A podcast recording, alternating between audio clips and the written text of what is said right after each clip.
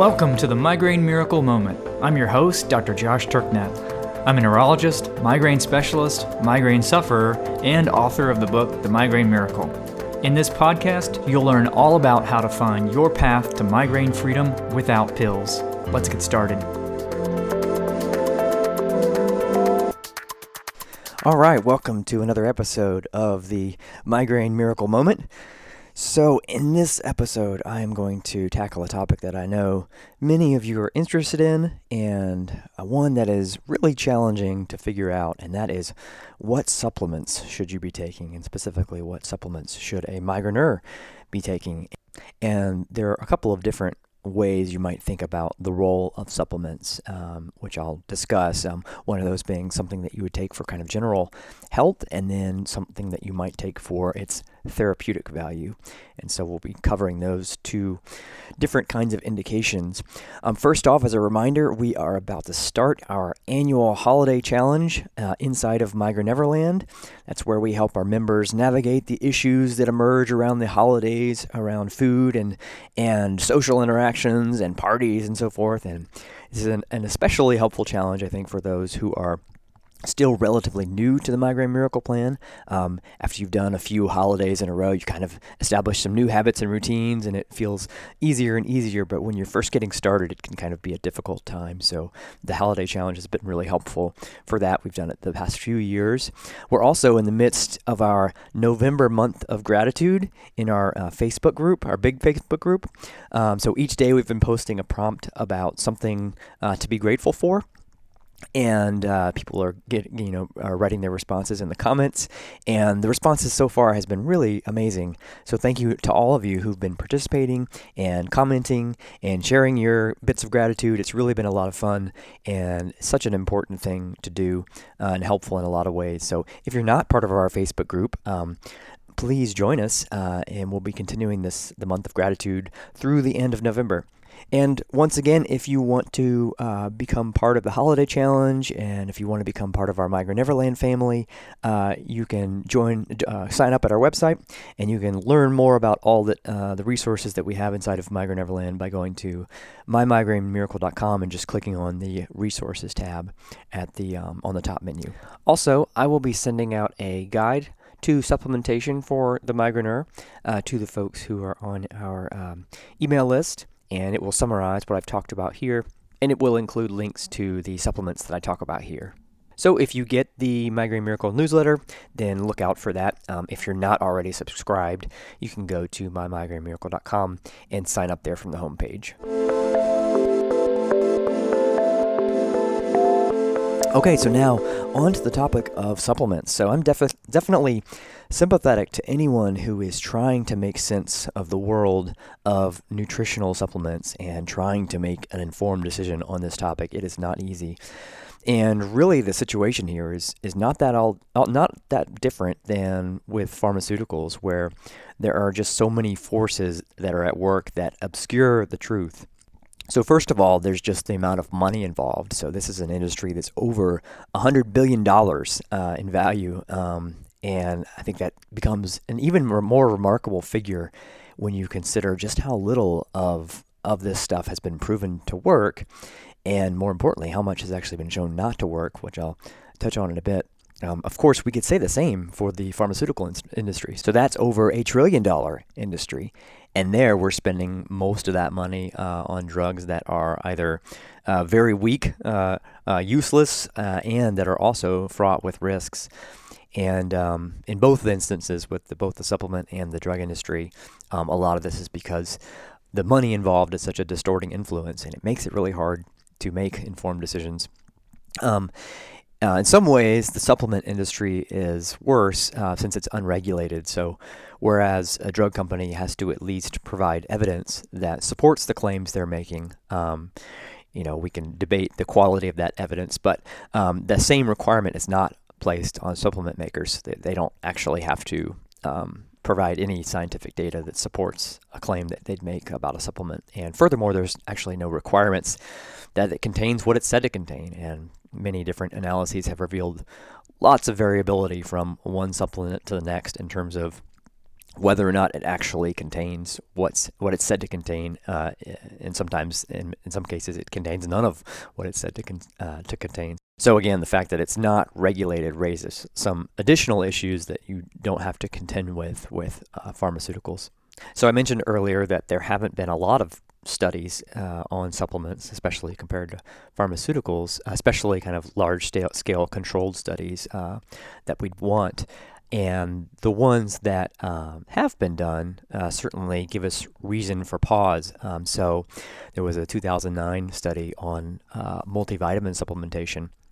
So they took uh, a little over 160,000 uh, postmenopausal women, and this was part of the um, Women's Health Initiative study, and they looked at the impact of taking a multivitamin and they found, quote, convincing evidence that multivitamin use has little or no influence on the risk of common cancers, cardiovascular disease, or total mortality. So, again, uh, taking a multivitamin a day, a, a day uh, had no impact on the uh, primary outcomes that you'd care about, the reason that you would take a multivitamin to begin with. And then there was another big study that made a big splash several years ago, um, looking at the impact of taking antioxidants. Um, and so antioxidants were all the ra- rage for a while after research um, in the in that area, in that field of aging, um, and elsewhere show, showed the role that oxidative injury had in the aging process and in related diseases. So people began taking antioxidants to try to help prevent oxidative damage in theory, um, to hopefully slow the aging process and potentially prevent a host of age related diseases. And then in 2007, a large meta analysis in the uh, Journal of the American Medical Association um, showed that uh, not only were antioxidants not helpful, but that actually supplementing with with vitamin A, vitamin E, and beta carotene, which are all considered antioxidants, um, that supplementing with those look to increase mortality. So, in other words, taking these increased the risk of death. And of course, before these trials came out, it seemed reasonable uh, to take a multivitamin a day. You know, it seemed like you could hedge your bets if you didn't know if you were getting your full complement of vitamins and nutrients from the diet. You could just take a pop of multivitamin and make sure you're getting what you needed.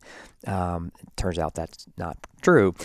And then the idea of taking an antioxidant seemed kind of reasonable as well. So, if these are molecules in our body that can help prevent oxidative damage to ourselves, then ingesting them to make sure that we have enough of them floating around uh, seems like it should be a good idea. But it turns out that it's not. And um, this gets to kind of some flawed thinking that we commonly have about how, how the body works and that fuels a lot of uh, the decisions around taking supplements. So, why do we keep making this kind of mistake? Why are so many people willing to shell out money on something that's unproven and unregulated? And one thing, as I mentioned, is because of the amount of money that's involved and and, and the marketing behind these things. So, uh, most of the promotion of these sorts of things is being done by those with a vested interest in whether you buy it. So, you know, people have been selling other people stuff that doesn't actually work um, since ancient times, and this is something that will continue. And so, you know, good science, education, access to good unbiased information is our best of best defense uh, against being taken advantage of in this way. Um, another reason is that there's a perception that supplements are somehow safer, um, which is false and is often referred to as the naturalistic fallacy, which is the belief that something that's natural is inherently better for you. And of course, you only need to uh, demonstrate the effects of something like, like snake venom on the human body uh, to prove that notion to be false. Uh, but nonetheless, uh, it's a powerful bias, and I'll commonly see people over the years in my practice who um, refuse prescription medications of any kind, uh, but will bring in a list of 20 different supplements that they take. Um, again, reflecting usually that naturalistic fallacy. Another trap that I think we fall into is in thinking that more is better. So we kind of have this natural bias towards thinking that if a little of something is good for us, then a lot of it must be better. Um, but the truth is that virtually everything in biology has what we'd call a, U-shaped curve or, or, a reverse U-shaped curve, where you know at the at the if you can imagine uh, the x-axis being the amount of something we do or consume, and the y-axis being the benefit. You know, at the very low levels, we start getting an increase in benefit, and then it hits a plateau. You know, once we reach kind of the the ideal amount, and then if we have too much, that benefit starts going down. And that's where you get the other side of the U, and that's true of so many things. It's true of water, um, and it's true of every vitamin and mineral. So, um, too both too little and too much can be a bad thing, and, and there's uh, typically a kind of Goldilocks zone between those extremes that's optimal. This is also true of exercise, but a place where a lot of people make mistakes. Um, people are often astonished when they hear about marathoners dropping dead of a heart attack. But we know that there is too much of a good thing, including exercise, and at some point it becomes a stressor and a net negative. Um, and so the two areas of health where this mistake is probably made the most are in the areas of supplementation and exercise and thinking that you know more is better Another reason is I think that the uh, idea of supplements plays into our uh, desire towards uh, looking for the magic bullet. Uh, so the, the story in medicine in the last century or so is really the story of us searching for these elusive magic bullets. So looking for a drug that will save us, uh, and we've kind of accepted as an established truth that such a thing is even possible. Um, rarely even questioning whether it's reasonable to think that um, we should be able to find uh, magic bullets. Um, but we continue to look for them when we hope against reason that, that such a thing exists. And then another reason maybe is that they can offer a shortcut of, of, of sorts. So in the case of something like a multivitamin, you know, it seems easier to just pop uh, a pill rather than to kind of assess uh, the the whole scope of our diet and make sure we're getting the nutrients that we need. So supplements can sometimes be seen as a helpful shortcut of sorts. And I think all in all, the sort of mistakes that we've made in these areas are emblematic of the general absence of holistic thinking when it comes to health, um, which I think more than anything else explains uh, our failure in finding effective treatments uh, for the last several decades for virtually any chronic disease and why we continue to pursue the same dead end strategies of trying to find a magic drug or a, or a magic supplement that will fix things. And moving away from these biases and starting to think holistically and implementing a holistic approach is really the best thing that any of us can do for our health. And when it comes to supplements, I think there are a few things that we can learn about the story so far. Um, one is that it's clearly, uh, there's clearly a difference uh, between getting something that is in an isolated supplement form and getting it from food. Um, if we take the evolutionary view, you know, our ancestors never would have eaten constituents of food in isolation. It was always coming bundled with everything else in the food that we were eating. And it turns out that that matters a whole heck of a lot. Um, there are a whole host of reasons why it matters, um, some of which we understand, some of which we still don't. But we know that it's far more beneficial for us to uh, consume something, uh, a vitamin or mineral or whatever, uh, part of food rather than isolation. So the take home message from that is that whenever possible, we should be getting our nutrients from food, and that supplements are likely to be less effective and have more potential for harm than obtaining the same things uh, from food. So, getting our full complement of nutrients from food should always be our top priority. So, let's reframe this question about what potential supplements we still might consider in terms of what are the particular nutrients that are of special importance um, to the migraineur and that might be deficient in a typical person's diet. So let's start that with considering the macronutrients, which are carbohydrates, protein, and fat. Now, as some of you probably know, we don't actually need any carbohydrates in the diet. So nobody is suffering from any carbohydrate deficiencies or and do not do not need to supplement in that domain.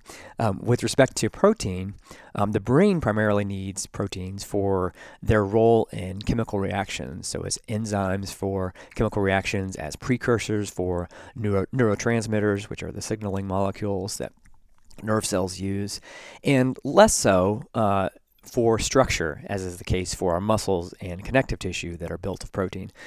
So, if you're eating an ancestral diet uh, or the Migraine Miracle Plan, then you should be getting enough quality protein in your diet, um, as meat of any kind or eggs uh, will give you the full complement of amino acids that your body needs. Um, those who are eating a plant based diet must ensure that they're getting the full complement of uh, essential amino acids. So that covers carbs and fat, I mean, carbs and protein, and that leaves fat, uh, which is probably the macronutrient of most importance for the brain, um, since, it is, since it's comprised mostly of fat. And the ones that are probably most important for the migraineur are EPA and DHA, which are a class that which are part of the omega 3 fats and those are found most abundantly in fish, um, especially uh, the fish skin. They're also found uh, in eggs. And um, this is one of the main reasons that I personally eat sardines at least once a week to make sure I'm getting uh, plenty of EPA and DHA. And sardines are a great source. Um, lots of fish are good sources. Um, wild salmon is a good one. Uh, oysters are a great source. Um, and uh, again, mo- a lot of it's concentrated in the fish skin. So uh, make sure to eat the skin uh, if you're trying to get your uh, omega 3s. And again, you can also get these from eggs, and some eggs are actually fortified or have extra amounts in these. And it usually says that on the box. So once again, this is an area where it's super important to get it from food uh, wherever you can. However, if you can't do that for whatever reason, then cod liver oil is a good option as it's also um, high in some other things like vitamin A. But once again, uh, these fats are essential for brain function and so are uh, doubly critical for the migraineur. It's also why you want to avoid vegetable and seed oils, as the fats that you eat get incorporated into your cell membranes and forever alter their structure and function. So, if you're eating uh, plant oils that are not uh, appropriate for humans, uh, then they will become a permanent resident in your uh, cell membranes, which we don't really want. Um, all right, so those are the macronutrients. Now let's talk about the micronutrients that are of uh, particular importance to the brain and that may be uh, deficient in a lot of people's diet. So, the first one we'll talk about is vitamin A, um, critical for many things, including the function of the brain and the nervous system. And it's a common deficiency because it is found in highest qual- quantities in organ meats and especially in liver. So, you know, getting enough of this was not a problem for our ancestors uh, who valued organ meats typically above all else. Um, so, clearly, on, on, some level, they re- recognized that they were nutritional powerhouses. Also, I think some folks are under the impression that you can get this from certain uh, vegetables like carrots. Um, and it is true that carrots and some other vegetables have beta carotene, which is a precursor to vitamin A, but only about 3% of the beta carotene that we eat gets converted con- converted into retinol, which is the active form of vitamin A. And then there's a significant portion of the population that actually can't convert beta carotene to retinol at all. And so, in order to get the same amount of vitamin A that you'd get in a, a single three ounce serving of liver, you'd have to eat 40 pounds of raw carrots, uh, or you'd have to eat 50 cups of cooked kale. So obviously, those are completely impractical. Um, so I personally uh, eat liverwurst. Um, at least once a week. Um, I get it from US Wellness Meats, which is really good. Um, there's also a place uh, that you can order uh, online um, uh, called Nose to Tail which sells uh, ground beef with organ meat mixed in. So if you don't like the taste, um, it disguises it pretty well. And then I would consider the next best option to be um, desiccated liver. So there is uh, a supplement company called Ancestral uh, Supplements that sell that uh, makes dried organ meats, including dried liver. So uh, my kids actually take this because um, still working on getting them to incorporate uh, liver in their diet. Um, another good source, as I mentioned before, is uh, cod liver oil. All right, so that's vitamin A. Um, then there are the B vitamins. So the B vitamins are a class of eight different water soluble vitamins uh, that have many different functions. Um, several of them are critical for the function and operation of the mitochondria, which is the part of our cells that generates ener- energy. And there is an emerging theory that migraines may be related to impaired mitochondrial function, at least uh, in some part. Now, if you're eating an ancestral diet, then you should be getting plenty of B vitamins, as they are, again, found most abundantly um, and in highest concentrations in animal foods. Um, the one that you might need to still be mindful of is choline, which is found most abundantly in egg yolks and also in liver. Um, so, ensuring that you're getting one or the other of those things. Um, and choline, uh, as you may know, is the precursor to the neurotransmitter acetylcholine, which is found throughout the brain and is important for things like uh, memory and attention and focus and so forth. Um, so, those are the B vitamins. Next is magnesium. So, magnesium is one of the most common mineral deficiencies uh, for people eating a typical Western diet. And there are links between migraine deficiency and migraine, um, which I'll talk about some in the next episode. Um, one reason why it may be more of an issue now is that, uh, in addition to people generally consuming less magnesium rich foods in the diet, soil depletion has also reduced the content of certain foods that would typically uh, be high in magnesium. Um, overall, the best dietary sources are uh, leafy greens. Uh, so things like uh, collard greens, uh, mustard greens, um, spinach. Uh, that's where I try to get uh, get it primarily from. Um, nuts are also a good source, but it's easy to overdo uh, the nuts. So um, something best consumed in moderation. the same is not true of greens, which are essentially um, self-limiting. Um, another good source are mineral waters. So there are cer- certain mineral waters that are particularly high in magnesium. You can usually find that uh, on their labels. And then the last one is sunlight. So I was going to say vitamin D at first, but I think it's better to think of sunlight as being the uh, vitamin that we're not, that many of us are not getting enough of. Um, first of all, because sunlight is how we generate vitamin D. Um, as the active form of it is synthesized when the sun hits our skin, and we know that uh, a lot of people are deficient in vitamin D because of a sunlight deficiency. Uh, but I think it's a mistake to think that vitamin D is the only reason uh, for getting sunlight. Um, I think sunlight deficiency is a huge problem and one that we've only just begun to understand the health consequences of. Um, one of those is clearly mediated through reduced production of vitamin D, but there are likely many other effects that we still don't even understand. So I think we should think of the sun itself as a vitamin and being absolutely vital to um, health. And so it's super important to get sunlight on the skin every day and sunlight uh, on our eyes. So getting outside within 30 minutes of waking for a dose of sunlight in our eyes um, to serve as a cue that morning has arrived is hugely helpful for a lot of things, including keeping um, circadian rhythms aligned. Uh, improving sleep and so forth, and then aiming for at least 30 minutes of uh, sun on the skin a day is probably a bare minimum. Now, yes, it's possible that too much sun can cause harm. Remember, we talked earlier about everything has a U shaped curve, uh, including sunlight, but most of us are on the deficient side uh, of that curve. And really, it's clear that what we want to avoid in terms of too much sun is sunburns. So, as long as you're avoiding, avoiding sunburns, the more sun you can get, the merrier. All right, so those are the big ones uh, in terms of the uh, nutrients that we might consider supplementing, given that they are uh, not unlikely to be deficient in the typical person's diet, though uh, much less likely if you are following uh, the Migraine Miracle Plan, and that are also of extra importance to the brain and so to the migraineur. And so, to summarize what we've said so far, uh, first of all, um, diet and lifestyle changes are going to be many orders of magnitude greater uh, in their impact than any supplement. And the best place to obtain what you need is from a nutrient dense, species appropriate diet.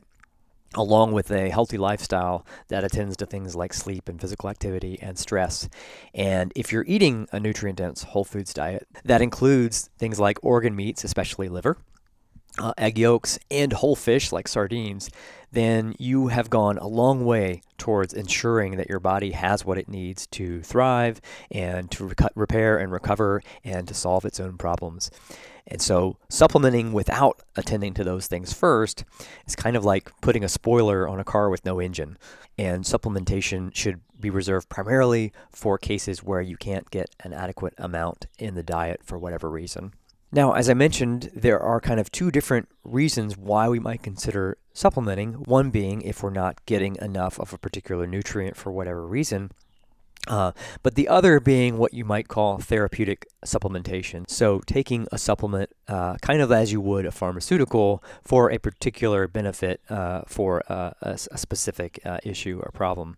So, some of you may be aware that there are certain supplements that have at least some evidence for benefit in migraines. So, in the next episode, which will be part two of this series on supplements, I'm going to be covering the uh, different supplements that people have tested and taken for migraine prevention, and we'll discuss what the evidence is for those and which which ones of those, if any, that uh, folks should consider uh, as part of their migraine prevention strategy. Okay, that's it for this episode. Um, as I said in the beginning, uh, I'm going to be sending out uh, a guide to supplementation uh, to those who are on our email newsletter list. So if you're not a part of that, uh, be sure to do so. You can go to mymigrainemiracle.com and you'll find a place to sign up for that uh, right there on the homepage. All right, thanks so much for listening. Uh, remember to subscribe to the podcast uh, on iTunes or whatever podcast player you use you listen to.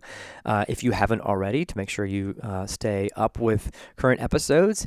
And if you enjoy this podcast, it would be awesome if you let uh, if you left a rating and review in iTunes. It really helps other people to find it. Okay, thank you so much for listening, and I will see you in the next episode.